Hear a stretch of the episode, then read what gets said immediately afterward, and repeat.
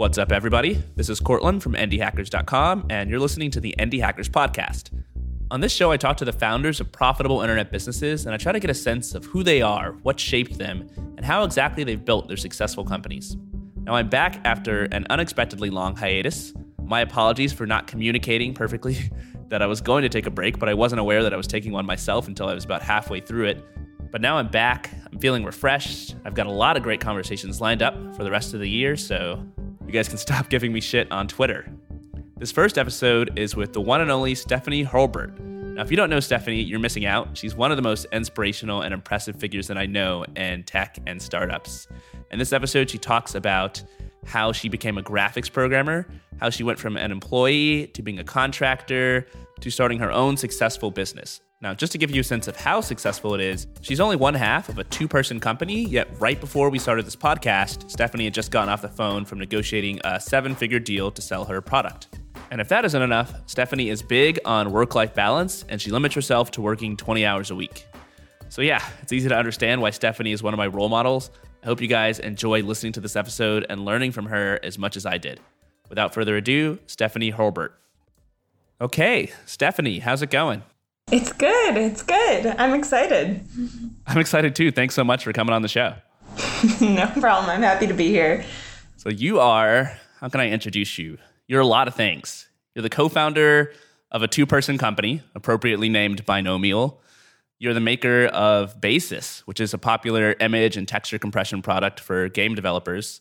In addition to your technical knowledge, you've built up sort of a broad business skill set. You know a lot about sales and marketing, how to deal with clients and uncover their needs and deliver real value that they'll pay for. And I think as half of a two person team selling a successful product, you gotta have to be great at all that stuff.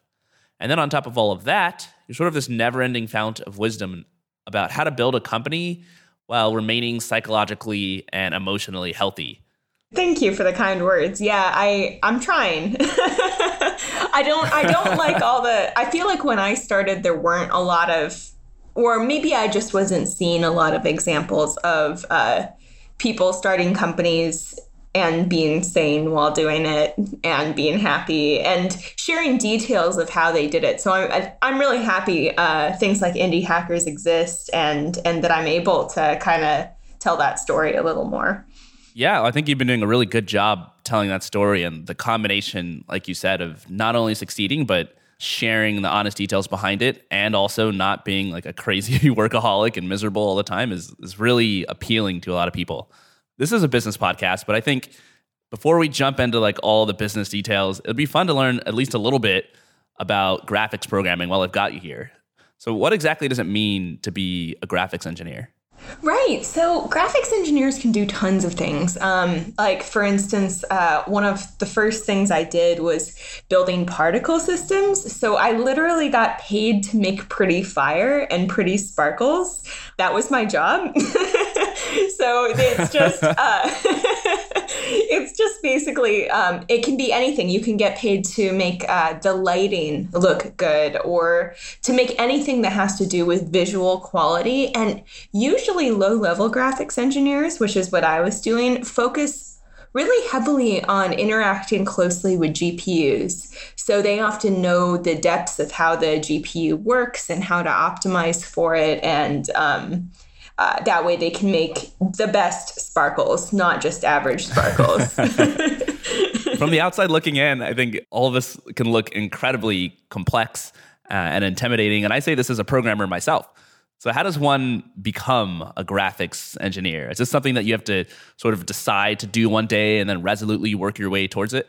Well, I think it's one of those things where programming is so broad. And I mean, you can take one set of skills and do a million different things for it. So the core of a lot of low level graphics engineering in games is just C.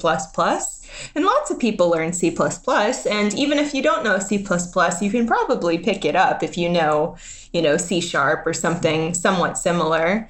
Um, and so knowing that is helpful. And then beyond that, um, just reading up on graphics papers like the ones that come out of SIGGRAPH or uh, GDC and their graphics track really help you get up to date on the way engines are, are structured and the, the way graphics works in relation to C++. And I get the the feeling that you really like doing this stuff. The way that you talk about it, making pretty sparkles, getting paid to make pretty sparkles. sounds exciting.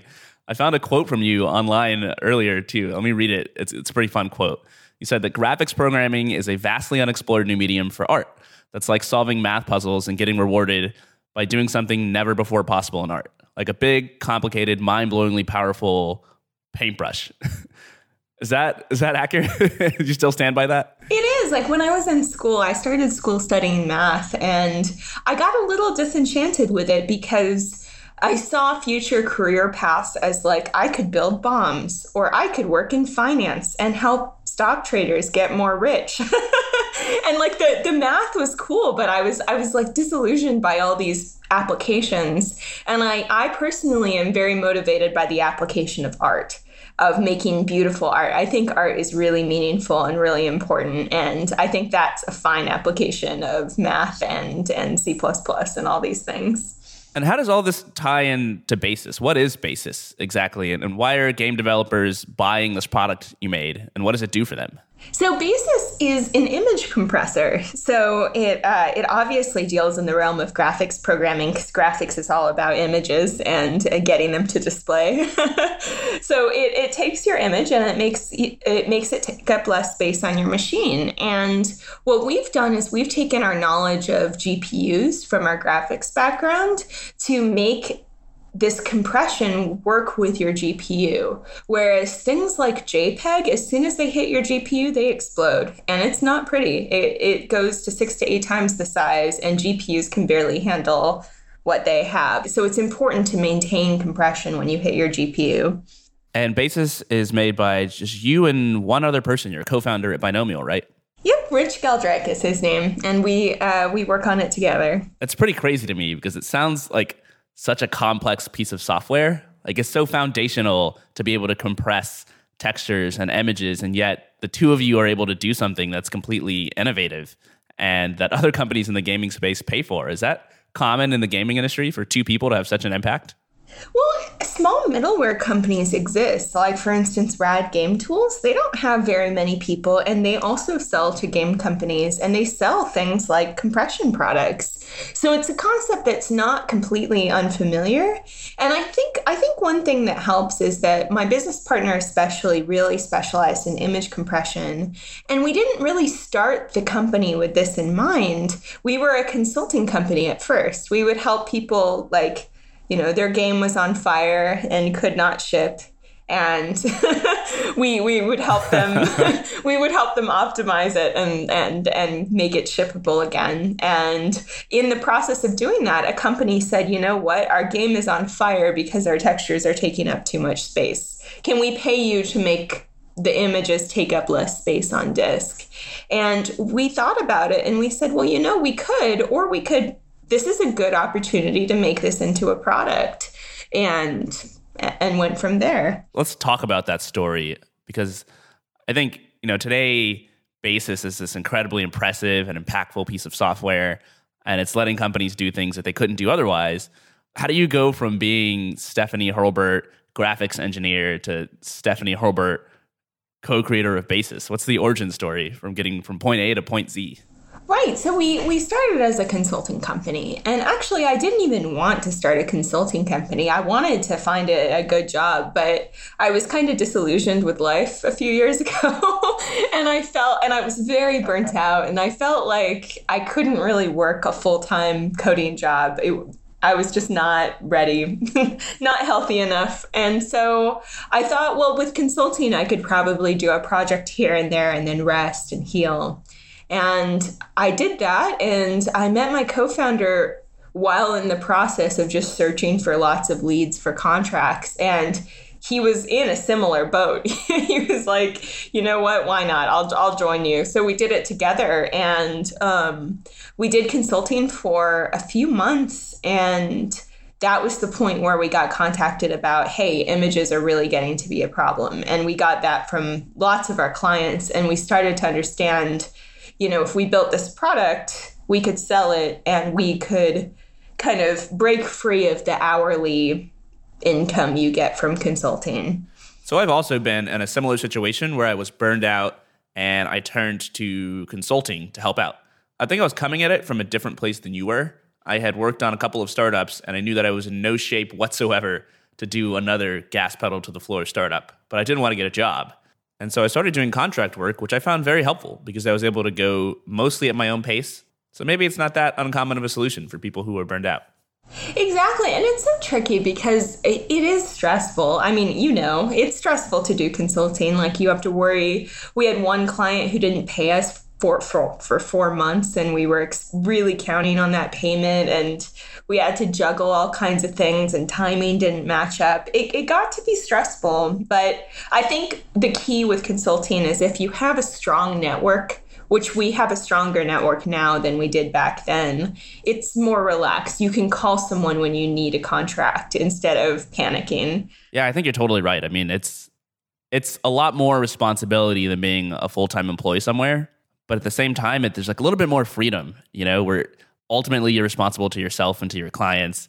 And although you're more likely to get into these stressful situations, you also are more likely to be able to take a break without having you know a boss to tell you that you need to be in your chair eight hours a day monday to friday which was just something that i needed at the time Absolutely. It's this weird psychology thing. Like, uh, there's no performance review. There's no, like, how productive were you today? And I find that really freeing. I like. I like the fact that I can just take a few days to just rest. And I know that that's good for the business as well, but I don't have to convince anyone of that. yeah, it's so weird. I think almost everybody would agree that like having enough time to rest would be good, but for some reason in like a normal full-time role, there's like a collective denial of that fact. I think it's worse and better depending on the industry and the company, but it's true. It, it's strange. So let's talk a little bit about how you became a consultant because even doing that is, is pretty challenging and I think you kind of hinted at it earlier when you said that you've got a better network today than you did then. But how did you build that initial network and how did you find your first clients? I swear I was walking blind. Like I was like, I don't know how to do this. I guess someone will just give me a consulting contract if I talk to enough people. So, um, so I knew some basics. So before I knew I was going to end my current gig, I knew I was going to leave. So, uh, uh, you know, a month or two before I left, I started just doing networking. Like I would post on Twitter more. I would, um, I would just talk to lots of people. I would make purposeful effort to talk to four new people a day or something like that and be more social. And I just did a lot of networking and I had two months of savings and because San Francisco was expensive, I yeah, and, tell me about it. so I, I just had two months of savings left, and I, I I had to get some kind of job after that two months, and through the three months of just networking, I was able to land a gig in that six weeks. And then I was like, okay, I'm set. I, I have a gig. I have money coming in. Um, so I will I will start consulting and do this. So what does this networking look like? Are you asking people for jobs? Are you just messaging people on LinkedIn? Are you talking to friends? And what are you saying to them? It was interesting because when I started, I thought networking was about like, hey, I'm looking for work. Do you have work? what about you? like, and just just going to everybody.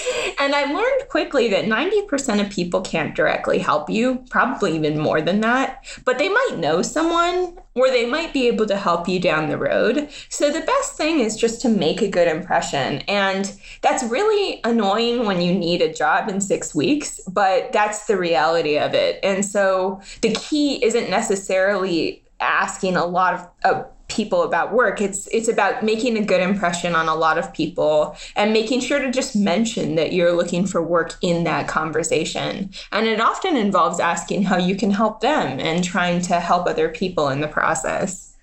That makes so much sense because, for example, if I get an email from someone and it's straight out of the gate, like, "Oh, can you help me do this thing?" I'm usually happy to help, but it's so much more impactful and like I remember that person so much more if they figure out a way to help me.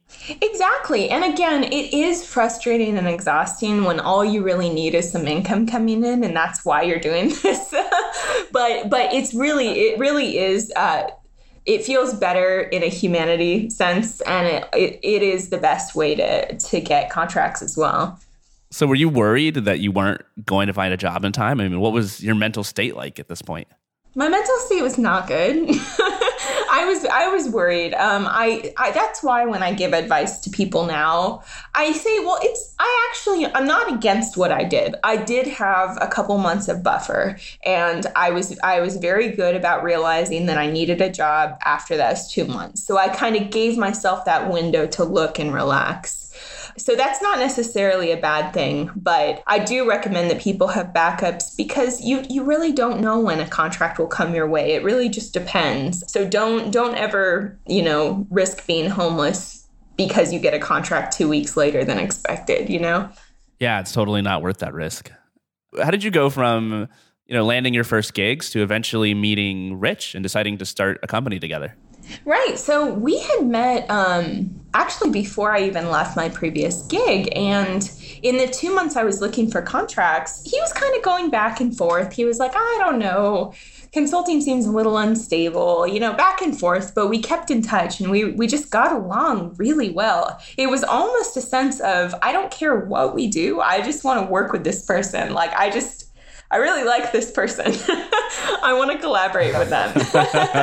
and so eventually, I think that was really the main uh, impetus for finally, he finally was like, yeah, let's do this together. And he joined me in the very first gig. But I kind of did some initial setting up work. That's awesome. Uh, it's like such an advantage of being social and meeting so many people is that you you kind of eventually will find someone that you click with Whereas if you're in a situation where you have to work with the very first person that you meet, you're trying to find a co-founder and you just like find one person, then like what are the chances that that person is going to be the perfect partner for you? Pretty slim. And that's that's the other reason to approach conversations from like a friendly, like making a good impression stance, as opposed to uh, do you have work for me right away is because if I had just asked Rich if I, he had work for me, he would have said no, and that would be the end of it. But instead, we found out that we got really along really well and ended up finding a co founder that way. That's such a great story. And I think telling stories like that and reading and listening to them is so underrated because stories are so unique. They're different every single time somebody tells one. So there are definitely people, for example, who are listening in and who have been trying to find a co founder and they're researching it, and yet they've never heard anybody who's told a story like yours about how you found your co-founder. Or there are people who want to start contracting, but they don't have any friends who are contractors, and your story was a completely unique take on how to find your first contracting gig. Oh yeah, absolutely. I, I feel the same when I read other people's stories. It's it's a story not. I feel like what I've read quite a few stories about like let's go get VC funding. We're going to be the next Facebook, but I don't I don't hear a lot of stories of smaller businesses. So I really I really I like hearing it as well. Yeah, and there's a lot of them. I mean, I think that's kind of the central idea behind Indie Hackers is you can go to the website, not just the podcast, and I think we've got something like 250 interviews with founders who've all shared their revenue numbers and how they grew. And there's just something about the uniqueness and stories. You could read 100 articles about how to come up with an idea, and they're all going to say more or less the same things. But if you read 100 stories about how people came up with their ideas, then everyone's going to be as unique as the person who wrote it. And it's going to be easier for you to figure out, okay, well, which stories apply to me, which people are similar to me. So I think there's something to be said for reading stories and also just reading a lot of them, not just reading one or two. It's so true. I I didn't do this on purpose, but I kind of intuitively did it. The way I learned a lot about business was I would just ask random people who I admired or business owners who I'd met to like for informational interviews like can I pick your brain over coffee and I've probably done hundreds of those and just like like can i hear you? And people are usually like excited like you know like especially small business owners they don't they don't get asked that a lot. So it's and i learned so much and I, i'm still good friends with a lot of them. And i think it's the same idea hearing that same story from lots of different perspectives. Yeah it's totally the other side of the equation is that if you are a business owner or if you've done something cool it feels nice to tell somebody about what you've done. It's kind of fun I think if that wasn't the case, it'd be really hard to get people like you on the podcast. yeah. so you guys eventually ended up working on Basis. Did you always plan to build a product and get away from consulting, or was it something you kind of fell into? It was one of those things that I realized after doing some consulting, I kind of started consulting and when when it was in the beginning, I kind of had stars in my eyes, and I was like, "This is going to be great. Life is awesome. We can take lots of vacations. I'm going to love this." And then as as it went on, I re- I we started working with startups and. I would see these startups get so much money and, and and sell what we built for lots of money and and we were still working an hourly wage and I kind of looked at them and realized, you know, this doesn't it doesn't feel quite fair. Like, if I build something, I want to profit off it to potentially the point of not needing to work for years. That sounds nice. And we started thinking that um, it felt m- most fair and like a better plan to do a product. Yeah, that's such a good way to look at it. And I think this is also true for someone who's a full time employee, right? You're getting paid a salary, regardless of what you build or what you create, you get pretty much the same salary. And then, of course, the company that you're producing that for is able to take it, put it into their product, and then scale the way that they deliver it to customers. And it's kind of abstracted from you as an employee, especially if you work at a huge company.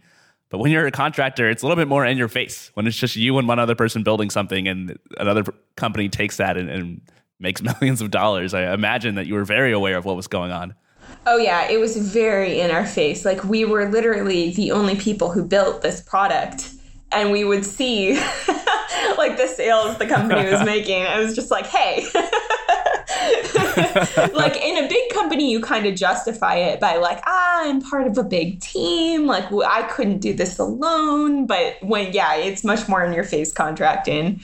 Do you think that the time that you spent contracting taught you a lot of lessons about business that you didn't know earlier, or did you kind of come into this already knowing how to analyze what customers need and provide value and do sales and marketing, et cetera? Every step of the way I learned something. But before this, I had done a little work at an advertising agency. And I mean, that was my first job out of college. And it was a small company, so I got to see, and I, I didn't do the sales, I didn't do a lot of the client management as my official title, but I ended up being in the thick of a lot of it because I was often the only developer on the project. I was often the only person there with the client, and I kind of got to see kind of potential pitfalls and different aspects of that relationship. And then when I did consulting owning a business, I just got to see, I got to take that experience and then I also learned a lot more along the way as well. Were you nervous at all that like you maybe needed to read some books about this or were you just confident that you're going to learn it all on the job? I was not confident. I was not I was not confident, but I was also like what's the worst that could happen, you know? And I, I, I tried to, you know, watch out for major pitfalls. And I realized that, you know what? a lot of the time it comes down to people like if i feel like i trust this client you know we'll make it work um, and just not not wrapping ourselves into too lengthy of a contract without being more certain of that working relationship and how that contract plays out in reality. Like just scoping it into phases was helpful. Just little things like that to make sure that since I didn't know what I was doing, I, I was more careful and didn't overcommit. What about Rich? Did he have experience being a contractor or a consultant that he brought to the table, or were you guys both figuring this out at the same time? He was similar to me in that he had seen it while working at companies, but he was definitely, he'd worked full time uh, his whole career for uh, spanning decades. He'd done a little bit of trying to license software, but not, not quite at, not quite in the same way that we're doing uh, with this company. So we're both very much learning. well, that's cool. I like the idea that anyone without prior experience and without having to, you know, sort of go to business school can jump in and just learn by doing you know, it's not it's hard, but it's not it's not impossible. Absolutely. It's definitely not impossible. Looking back and reflecting on this time when you and Rich were doing all this contract work and taking on all these gigs, is there anything that you would go back in time and tell yourself so that you could be maybe a little bit more successful or less stressed out doing what you were doing? Hmm. I was like, can I go back and give myself like a two page list of. you can go back and have like coffee with yourself. You got you got 20 would, minutes to give yourself some lessons. I would definitely, uh, definitely tell myself. I think the biggest thing is that you can't, you can't count on getting paid until the day you get that check. and you can't count on a deal going through until that deal is signed. And having that mentality is everything when you don't necessarily have a strong network or you're starting out because you so desperately want to just stick with one client at a time and not think about anything else and stop the endless socializing. um, but but you shouldn't. You should always have backups. And if you are in that mentality of I might not get paid or this deal might not go through because they haven't signed it yet, then it keeps you on your toes and keeps you more safe. That's such a tough mindset to get into too, because I imagine when you first win like your first deals, you want to celebrate well before you get the check. You're so excited that like these people are going to pay you so to kind of convince yourself that like, oh, this is not a milestone yet. It doesn't count until the money's in the bank is it's just not the intuitive way to approach that situation. And I think um, I think a big lesson that a lot of people I see should consider as well is to be wise about structuring the contract. So uh, I mentioned doing it in phases, like a discovery phase and and then phase 1 and phase 2. That way you hit milestones instead of one big block. But also things like getting paid a little bit up front so that you get in your payment in their payment system and it becomes easier to pay you in the future. You know, little things like that you don't realize. Um, and I always tell people to watch Fuck You Pay Me by Mike Monteiro because he gives some good tips around that. Yeah, I was gonna say those are all great tips, and I wonder if there's a book or something that people can read where tips like these are all compiled in one place. I would actually love to know because then I would refer it to people. I feel like these are all just little tips that consultants tell you from what they've learned. So I would encourage people to to watch things like that talk and consider this, but also just try to find someone you know who's done consulting and ask them. They they've probably learned quite a bit. So here you and Rich are. You're successfully consulting and building these products for other companies that are profiting off them way more than you are. What was the turning point, and how did you guys sort of evolve from being in that situation to going on to make Basis? Right. So we were highly aware of the fact that people develop products for ages and then all of a sudden can't sell them. And we didn't want to fall into that trap. So we when we had those customers that were saying wow this would be really helpful we knew that we had a strong lead we knew that someone would appreciate this product but we still felt very passionately about the fact that just because someone tells us ah oh, this would be nice doesn't mean they pay us enough money to make a living um, right. so we basically we prototyped for maybe three or four months in between contracts not that long and um, we we just networked the heck out of it. Like we would speak at conferences, like yeah, we're doing this, even though it was just a prototype, and we would uh, talk to everybody. So now my networking conversations, which I was still doing constantly, they were no longer oh by the way we're looking for consulting work. Instead, it was oh by the way we're making this product. And we just totally shifted. And by the end of that three or four months, we got interest from Netflix. Um, who wanted to license it. And we were very honest about the fact that it wasn't done yet, it was just a prototype. And they were willing to uh, do a sort of agreement where they gave us money to finish it without taking part of our company, just like a services agreement. Wow, that's huge. Netflix as your first customer? Yeah, that was our first customer. That's nuts. Were you guys planning on, on someone like a really big fish kind of biting the bait that you guys are putting out there? Or were you planning to eventually have some sort of sales cycle where you were trying to sell the product directly to individual companies? So we definitely were considering. At, at that point, I did not know anything about sales, especially to big companies. I had a little bit of a grasp with how you do it at smaller companies, but no. What happened was an engineer at um, Netflix read Rich's blog, um, where he was consistently blogging about this prototype, and said, "Wow." We could use this. And that engineer made that recommendation to the company that we need to set up some sort of agreement to get this in our pipeline. And that, and, and, I didn't even realize that that's a completely valid enterprise sales strategy is to get an engineer excited who then refers you to the right people. But that's what happened. Yeah, it's kind of like a bottom up approach to hoping your product bubbles up through the company. Enterprise sales seems like such a complex, frustrating process. But let's step back a minute before we get into that. And let's talk about how you even came up with the idea for Basis. Because I think a lot of people are in the situation where they're working a full time job, but they want to go on their own, or they are consulting and they want to make a product, but they're not sure what they want to work on. How did you guys decide that Basis, that texture and image compression was the the ideal product for you to work on? Right. So we were thinking of a lot of different ideas and it came about as someone wanted approached us to build this like the exact product under a consulting agreement.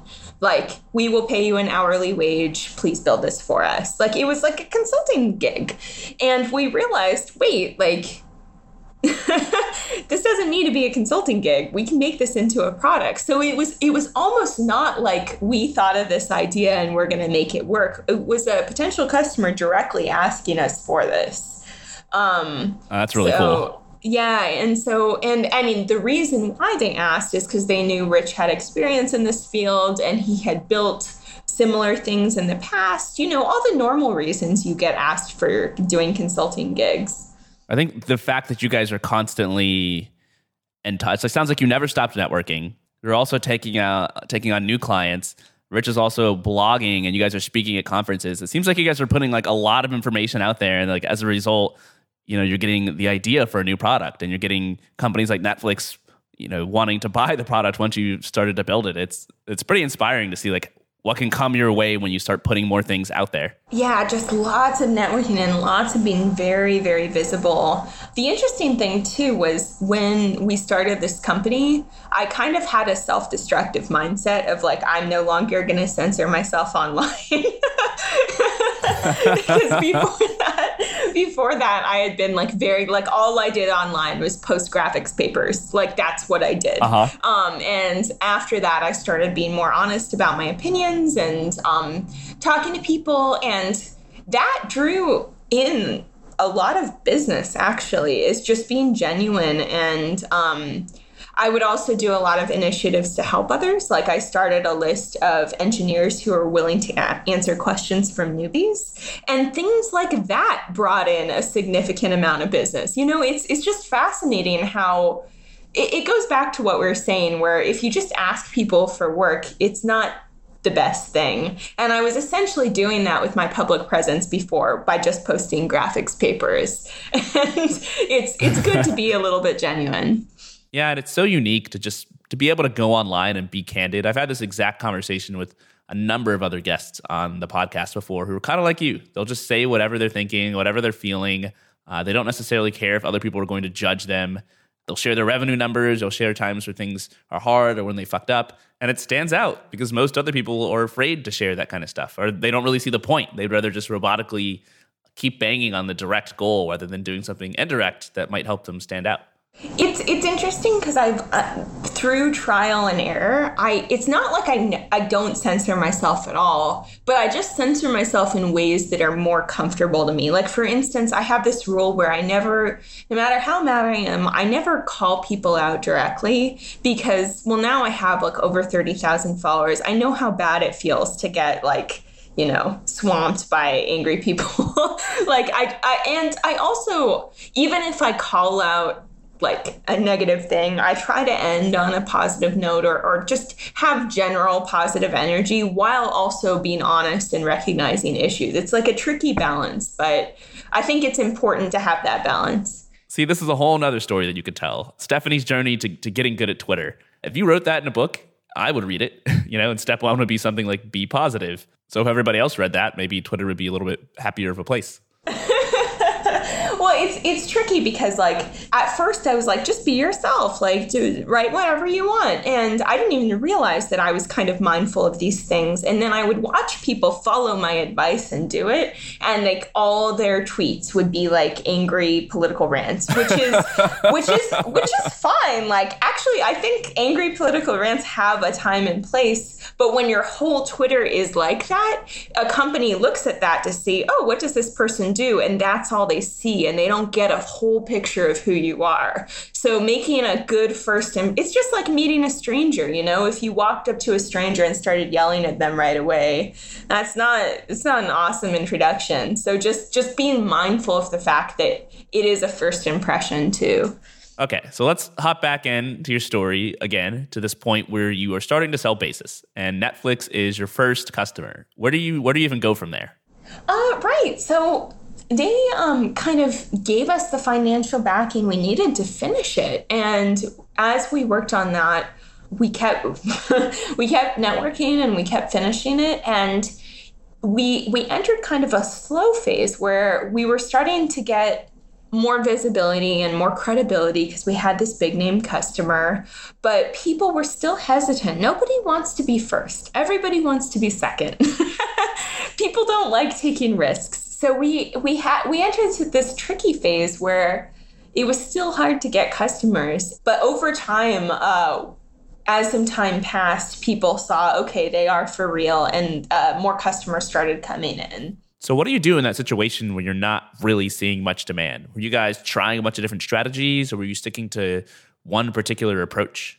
Yeah, so we were conti- uh, continuing to do our networking things, and we were we at the time we were also involved in a lot of kind of uh, I don't want to say charity because it wasn't official charity, but like just giving back to the community. Like we we started hosting all kinds of free programming classes in our communities, and um, like helping newbies learn how to code and and just doing all kinds of like nice initiatives that were made us feel good but they were also good for spreading the word about what we were doing in our business. It was kind of you know win-win. And we also uh, attending conferences was surprisingly helpful and gave us some credibility too. And then around that time, we started talking with a standards body called the Khronos Group to see if we could kind of help with image compression standards in the industry, which also gave us some more credibility. So just like lots of different networking type things. That sounds like so much because it's at the same time that you guys are doing all this work and helping other people, you're presumably still working on your prototype and trying to get it you know, in good shape for Netflix. And then at the same time, were you still taking on consulting gigs on the side? Uh, no, not really. Very like after the Netflix deal, we would still occasionally do consulting, um, but it wasn't it wasn't as like as frequent. We we would occasionally take a gig when when a friend who we had known um, really needed some help, or when a previous client would need it, but not as not as often and and it sounds like a lot but it wasn't. Um, like you know i think that's the thing is our product it's technically complicated but it's a small scope it only does one thing. It makes your image take up less space. Like it's not like a game that has all kinds of different components. It's like a very tiny portion of what goes into a game. But we do that one thing really well. So i think the limited scope of the product really helps it be manageable. Let's talk about that more because that's i know very little about the games industry and i kind of brought this up a little bit earlier but what's the landscape of the games industry? How many other companies are out there doing what you're doing and solving you know one very narrow problem very well with a small team. Is that common? Right. So in the game industry, the common story for I want to start my own company is I want to start my own entire games company, like an indie game kind of thing, which is a difficult challenge. Like I'm not saying it's not possible. I'm just saying it's uh it's difficult because it's a B2C business um, and there are a lot of indie games out there. It's a very saturated market and it takes work to build an entire game. There's a lot of features that go into it. So that's the typical route. In terms of middleware, there's kind of a little handful in the game industry. It's interesting because it makes it difficult to sell. It also is nice too because you're not you don't have a lot of competitors. So it's like pros and cons. Is it the case that most of these bigger gaming companies are just building all this stuff in house and nobody's really sharing? And so that's why there's not very much middleware? Yeah. so with games, um, games are, are one of those spaces where it needs to be highly optimized and also works on all kinds of platforms, including like new consoles that aren't even properly tested yet. so game companies are very aware of like needing control of those lower layers of code. And they're very suspicious of just like a library that they stick in because that library probably isn't compatible with the newest console that has totally different hardware. so they, they, they've gotten in a habit of building a lot of things in house for that reason. Yeah, that's fascinating. So how are how are you guys confident that Basis would be something that not only the person who contracted you to build it would need, but that any gaming company or, or software company like Netflix would be able to make use of? Right. So we um, having some experience in the game industry really does help because we can go to these gaming companies and be like, "Look, we know what you're going through. Genuinely, I felt the pain. I understand." and it kind of it gives a little more credibility uh, than if we just went in from a completely different industry. And I think people from different industries can sell in the game industry. You just have to be very empathetic and really understand uh, why they're resistant to buying middleware and um, and kind of understand that space. It's so consistent how much the earlier phases of your career helped you out and the later phases. And I think it's important to see that because if somebody listening to this said, okay, I'm going to be Stephanie Hurlburt, I'm going to do exactly what she's doing right now, and they went out and tried to copy you or, you know, do something similar, they might have a rough time of it because they'd be skipping out on all the learning that you did, all the connections that you forged, and all the experiences that you had. So I just think it's super important to, to kind of realize and why sometimes people like you might look like some sort of overnight success and, and what goes into the actual preparation to get to the point where you can have such a successful company. Exactly, and that's part of why I, I try to be open and I also try to periodically like shout out, please don't just quit your job and start a product. and um, when I give advice, I try to give advice that's like you know, you might not know exactly what you're going to be building or who you're going to be building for, but make sure that uh, each step of the way you keep yourself safe and and keep yourself open minded to the next opportunity that you could do and and talk to customers as soon as possible. Um, you know, don't just go off building something assuming it would sell. All these things. That's a big one. That's so unintuitive for a lot of people, including me. And I have to remind myself constantly, oh yeah, I should talk to people. probably the things that I'm guessing they want are wrong in some major way. Yeah, well, and it's it's not just that, but it's like you know, you might build a product that people will need, but will people pay you enough money so that you could actually live off it? You know, and I I was very cognizant of that and from the beginning, we decided we were going to be B2B. Um, we could have picked all kinds of different business models, but we picked B2B and then high sales per customer so that we could stay a two person team and only need um, a, a very small number of deals relative to other companies to make a living. You tweeted recently that an investor offered you guys something like millions of dollars to hire a salesperson and you know give their investment firm control over part of your company where the idea was that you'll make money faster uh, and you'll get money in the bank right now and you, and you ended up turning that deal down. What are sort of the financials and what's the strategy behind staying a two-person team and how does that help you guys Right. It's so funny because in the beginning, when we were consulting, I would have been totally open to investment money. I didn't know. I was like, I just wanted money. and I, I was like, you know, whatever, wherever the wind blows, if I get an investment offer, we'll go with that. And nobody wanted, nobody was interested. You know, they were like, you guys are a consulting company and you want to stay a two person team. Like, what's wrong with you? And, and now, um, now that we've gotten some customers, people are realizing that that this business model can work and now they're interested. Um, but i turned it down because uh, with our level of deals like you know i was just i was in a seven figure negotiation just earlier this week. Like we we jeez. Yeah yeah like those that's the that's the level of one big deal for us. That's crazy. So why would i take investment money and give someone control over my company and have them telling me what to do over one deal. Like that that doesn't make any sense to me. Yeah, you're totally right. That doesn't make any sense whatsoever. The fact that you're doing seven figure deals is ridiculous. I am in the wrong business. I mean, but uh, seriously, there are plenty of companies that have hundreds of employees who never get to that point. So that's amazing. And earlier, you were saying that you didn't really have any sales experience before uh, when you were doing contract work.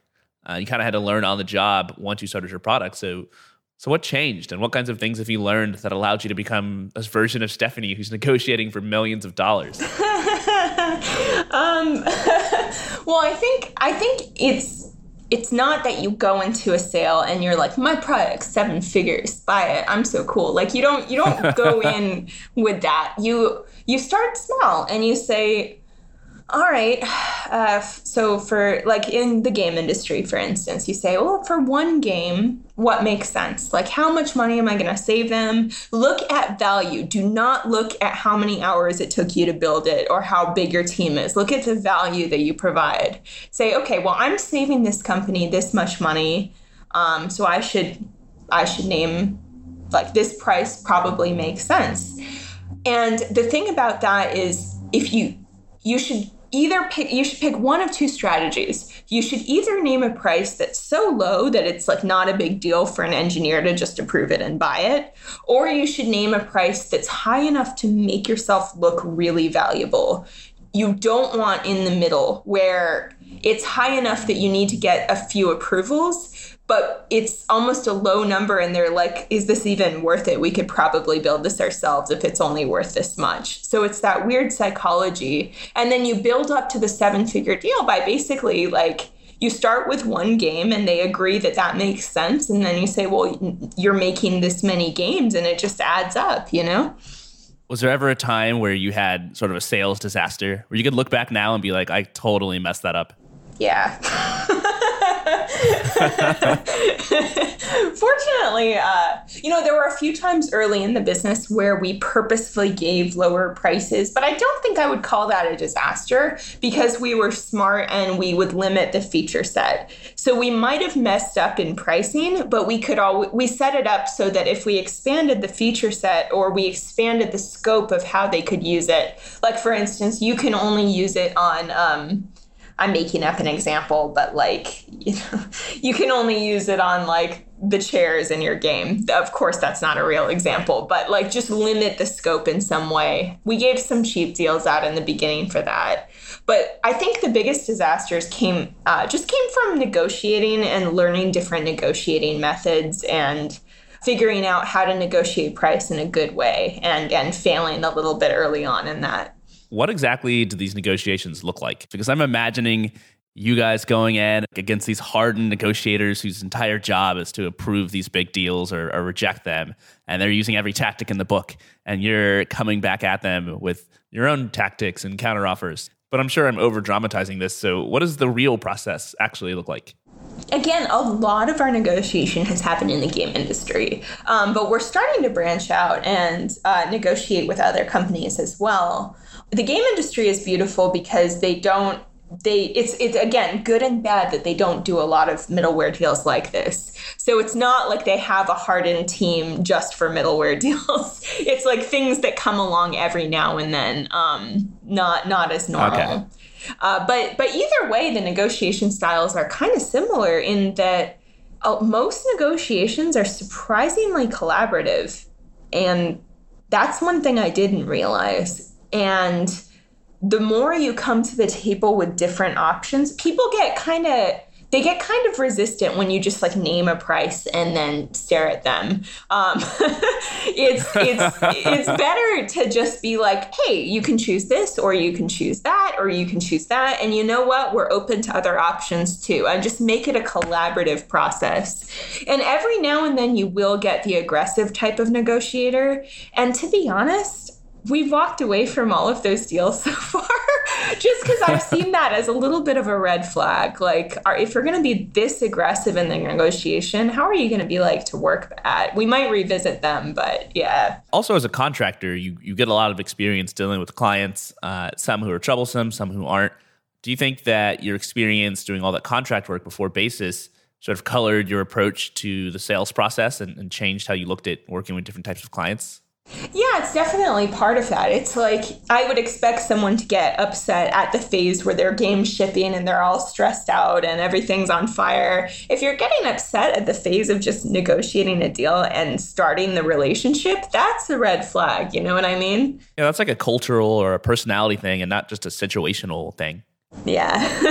like save that, you know, make it make a good impression. But but in the movies negotiations are always like fist on the table, take it or leave it. And that's that's not been my experience in the real world. So what is your what is your day-to-day like today? Like for example, after this call or maybe tomorrow, what's on your agenda and what's at the top of your mind with binomial? Okay, well, I can look at my calendar. because I, Okay, I never let's do it. I never keep things in my head. So like like today I um I had a negotiation for price for the product and we talked about what price would make sense and what package and what licensing structure we could do for their deal. Um, and then after that I got lunch with my lawyer. Um, and I had spent all last night like cramming for that price negotiation.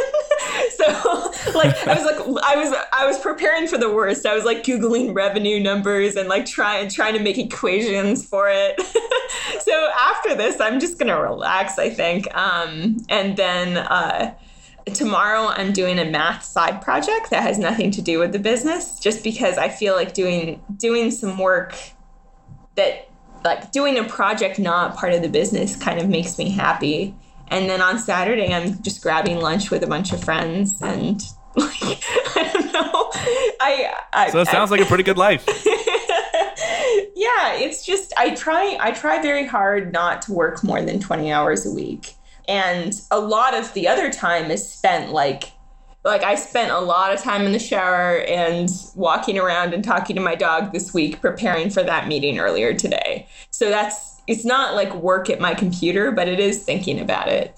I think from the outside looking in, the job of a founder, especially at like a successful company that's actually selling their product to customers, seems like it's going to be the stressful, nonstop, 24 7 work fest. And yet here you are talking to your dog and working 20 hours a week. Uh, how are you in that position? And what kind of decisions did you have to make to create a business that lets you do that? I feel like it's at the core of the business model. Like it was kind of sad. I, I, I talk about how I try not to work a lot a, a lot frequently, and like I was approached by a business person, and he wanted to go out to coffee, and he was like, I, I want to do this. Like, how can I work like this? And I, I looked at his business and I asked him questions, and I honestly didn't have a good answer for him. Like, he just had the way his business was set up required him to be in so many meetings and manage so many people and there was always something on fire. So i think it comes down to like structure. It's not like you have to set things up right. Um, and for me it's that's why i do very big business to business deals. And a lot of my time is just waiting on companies to get back to me because for these big deals they take a long time. And i've been trying to do smaller deals too to kind of fill in the financial gaps while we wait. But keeping it to a limited number of deals and keeping the product scope really small and keeping us a two person team, all those things really help. What are some decisions you think you could have made somewhat differently that would have led to your business taking up much more of your time? I realized that I've had to have kind of a thick skin because early in the business everybody told me I was stupid and it wasn't going to work. And one of the one of the biggest pieces of advice people gave me was they were like you need to hire a sales team. Yeah, you're crazy. Like these big companies, you can't navigate enterprise sales. You need help, you know?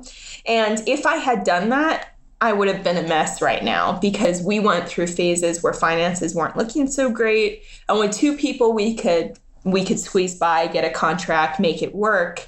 But with a sales team to support, oh boy, it just, you know, that's that's one example. Yeah, premature scaling kills a lot of companies, and I think it's it's very easy to just misproject, you know, what's going to happen in the future. It's very easy to take advice from people who are knowledgeable without really understanding that they're coming from a different place than you are, and maybe they just have a different tolerance for risk maybe they're optimizing for building an all or nothing company and you'd rather just have a high chance of success so. Yeah and what's interesting is now that we're a little more you know we're, we're doing okay um, i talk to businesses and now the advice i get is don't hire salespeople too early because a lot of a lot of business people have told me that they hire the salespeople and the salespeople don't sell as well as the founders of the company in the early stages of the business um, like the founders are kind of more genuine and know the product well, and just all kinds of reasons, um, not just financial stability. So now I'm kind of seeing it from a different light, and yeah, pre- premature growth is not is not good, but also making sure again, you have a business model that can actually support you. Like if I was selling this product for $5 a pop, yeah, I'd be going crazy. um, it's it's it's about being smart, and I think in that mind, being open minded and realizing like being open minded to making a different kind of product is important too. Like maybe your original idea is not going to work as a business. Think of something else, you know, get a potential customer. Have you guys had to make any big changes in basis and something that you originally thought you were going to do, you ended up not doing, or vice versa? Definitely. And that's why I recommend that people get those early customers. So we got we got this early customer and we thought like, okay, we have an idea of what this should be. And they were just like, nope. we want like so we were thinking like the consoles and would really want it because console a lot of people who develop for game consoles want it to be very optimized. So we were thinking ah yeah we should do that. We should do those formats. And our first customer was like nope we need this for mobile devices we were like, ah, that's a completely different feature set.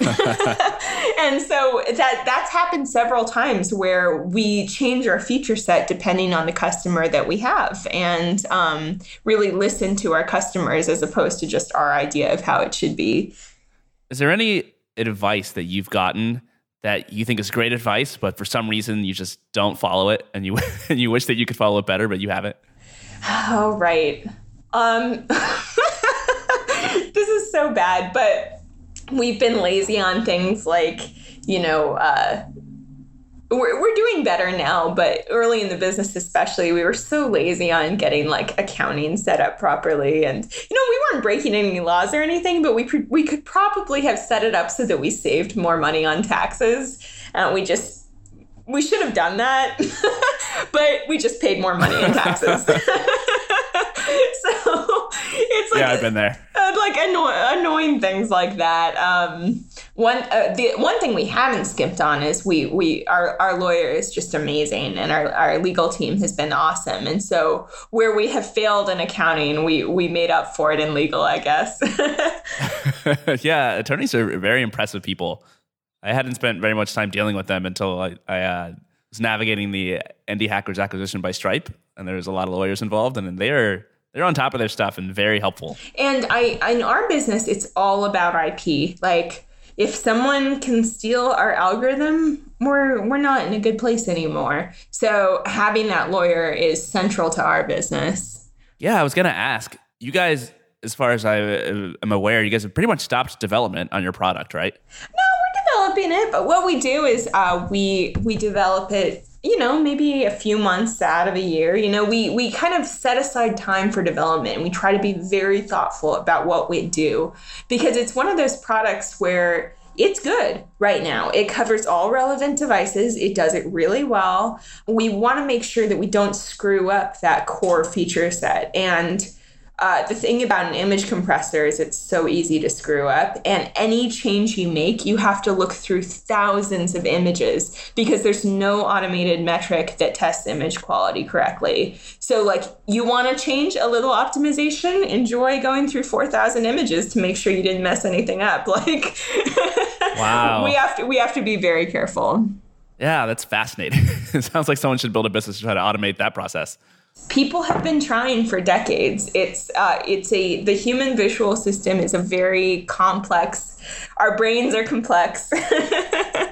So uh, so it's it's kind of interesting. So we we are actively developing but i think it's a testament to how much we value stability that we don't like develop every week. It would probably be a really bad product if we did because we wouldn't have time for thorough testing I think a lot of people who are in similar situations where they are selling a product or kind of have this this like invisible like fire behind them that's saying you got to code more and you got to develop faster or someone's going to catch up and they're going to copy you. What is what is preventing you guys from having that? Is it the IP agreements with the, the attorneys or is it something else? Well, it's just, you know, our product does its job and it does it really well and it's one it's one of those very fragile things where it's like a, a little like I don't know. I'm trying to think of a, a, cool fragile analogy, but if you're not, if you're careful, if you're not, if you're not very careful, you could completely knock it over, and um, and then no more product. Um, so it's like it's very important to be wise about it. And I think image compression forces us to kind of back away from that mentality of we should always be coding. And I think the other thing is I was just taught very I learned a lesson from that first customer of like, actually, we didn't need the feature set you had planned. So making sure that when we do build, we're building and we're actually going to make money from that development work we're doing, and being uh, focusing more on um, product strategy and and customers and sales.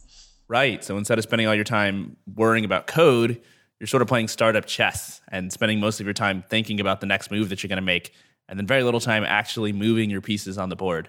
So let's talk about the people listening in for a minute. And I usually like to talk about people who have not yet gotten to the part where they've started their business, but let's talk about people who have and are maybe running into some of these psychological feelings of imposter syndrome where they're listening to you talk about your deep, complex technical knowledge and they're thinking, I don't have any of that.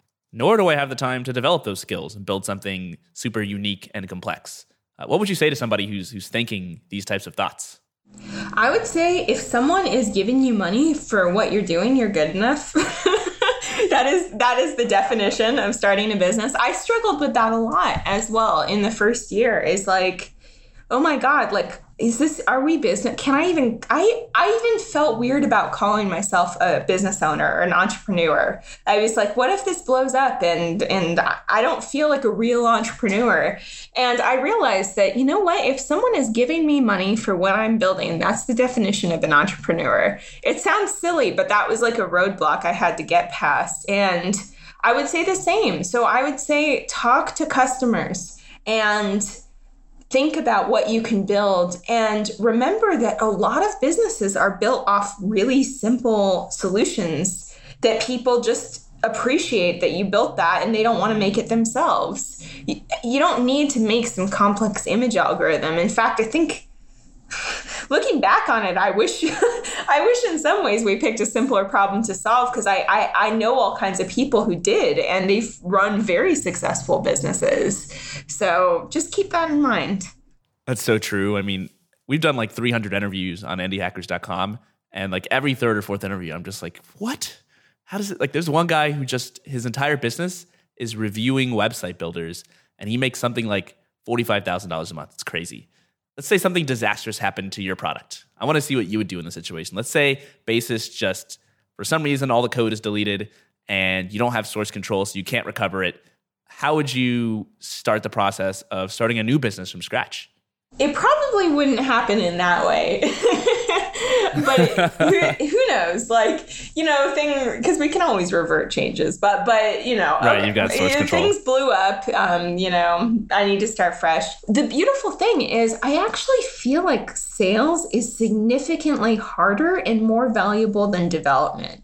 So what I would do is I would look at it and I would realize, look, we have this customer base of customers who really like us and really trust us, which is a huge part of like what gets people to buy products. And i would ask them like hey this blew up for whatever reason. I'd make sure to tell a not embarrassing story about it and and say hey like what what would you buy? Um what what would you be interested in?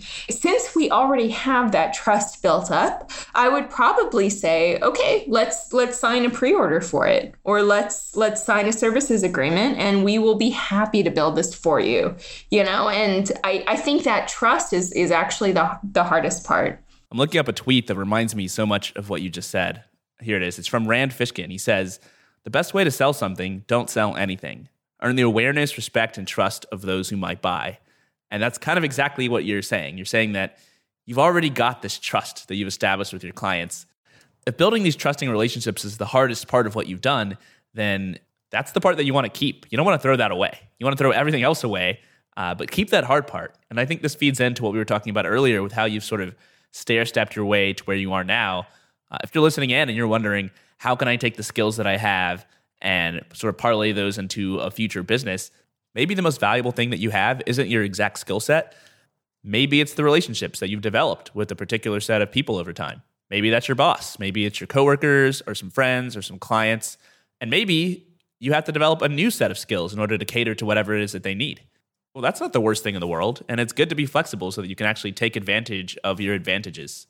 Exactly. Exactly. And I think I think the thing with me is that I don't I don't know if everybody is like this, but for me I enjoy lots of things. I really like lots of things. And I think the biggest thing I want out of a business is I want to have free time and enjoy my life. But I also want to enjoy what I do, but I enjoy so many things that it's not that big of a deal. It's not like if I'm not doing image compression, I hate my development work.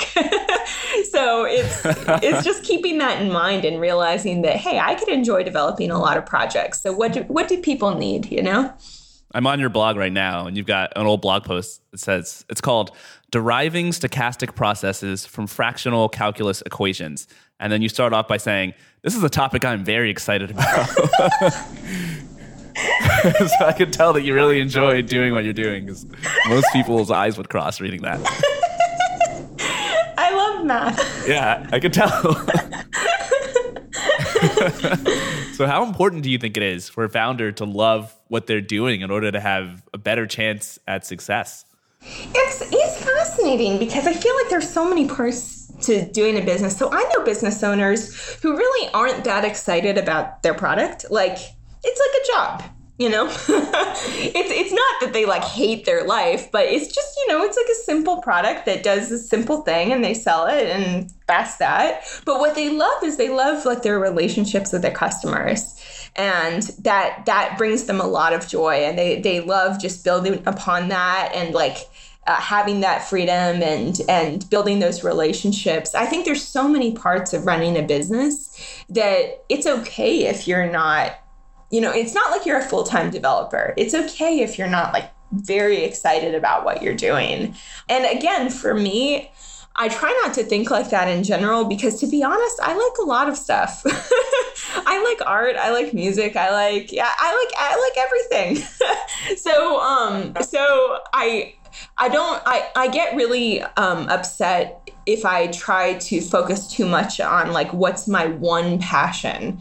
Um then I start to just oh no, maybe.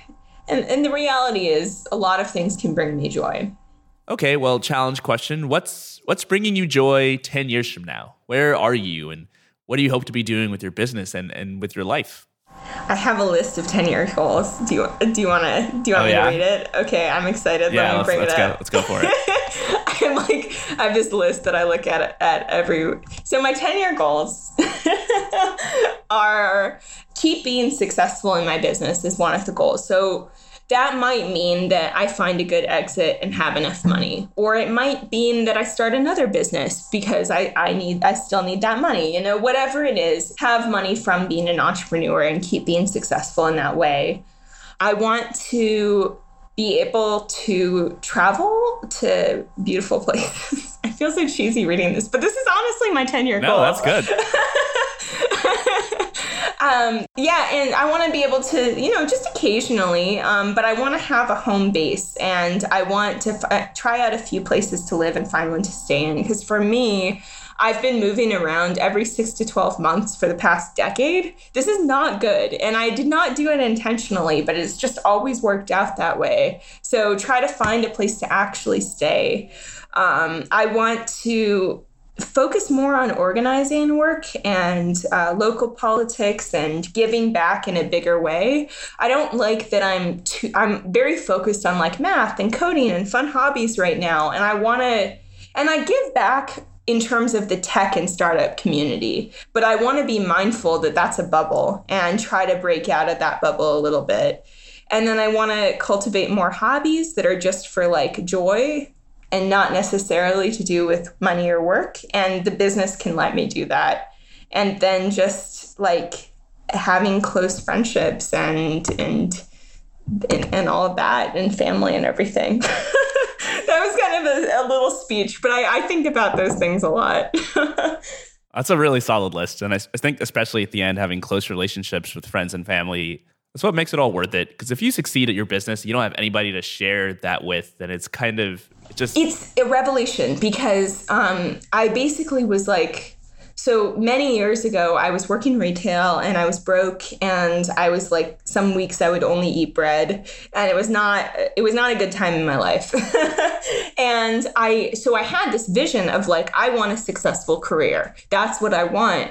And in the process of constantly putting that as my number one priority, I moved around all the time and I lost my close friendships. Because it's hard to keep in touch with people when you're moving around every six months you know what i mean? And that's one of the biggest regrets i have is that i just wish i didn't do that and i've got to rebuild that you know? No i know exactly what you're talking about. I think when you're trying to do something exceptional especially that's work related and you prioritize that above other things it's very hard for people who aren't directly related to that to play any role in it. It's very hard for your friends or your family to really relate to what you're up to if work is your number one thing and the opposite is also true. It becomes harder for you to relate to them. So it's easy to lose those connections. And I've been in San Francisco working my ass off for for years, and there's so many relationships that I have let suffer as a result. You know, my friends aren't listening to this podcast. My mom is. Hi, mom. but it's just a tough balance to strike. Yeah, absolutely. I can relate. I understand. Well, I would love to end on a more positive, more positive note. Than, oh no! then we need more friends. Don't lose all your friends, listeners. yeah. but that's that's part of why I value work life balance now is because I've seen what it's like when you don't have that, and I'm not gonna I'm not gonna give that up. It's not worth it. You've you've got to enjoy your life. There's a more positive note. You've got to enjoy your life. Well, thanks a ton, Stephanie, for coming on the show and ending on a more positive note. Uh, really enjoyed this conversation. Can you tell listeners where they can go to learn more about what you're working on personally and what you're up to at Binomial as well? Sure. So um, my company is Binomial. Um, I'm sure you can find it on the podcast. Binomial.info is the website. And then you can find me on Twitter at just S E H U R L B U R T. That's my Twitter username you should definitely follow Stephanie on Twitter. I don't know how she does it. Her and Patio 11 have like this magic Twitter juice that they drink, but they're constantly tweeting amazing stuff. All right. Well, thank you so much. Thank you for coming on the show. If you enjoyed listening to this conversation and you want a really easy way to support the podcast, why don't you head over to iTunes and leave us a quick rating or even a review? If you're looking for an easy way to get there, just go to indiehackers.com slash review, and that should open up iTunes on your computer.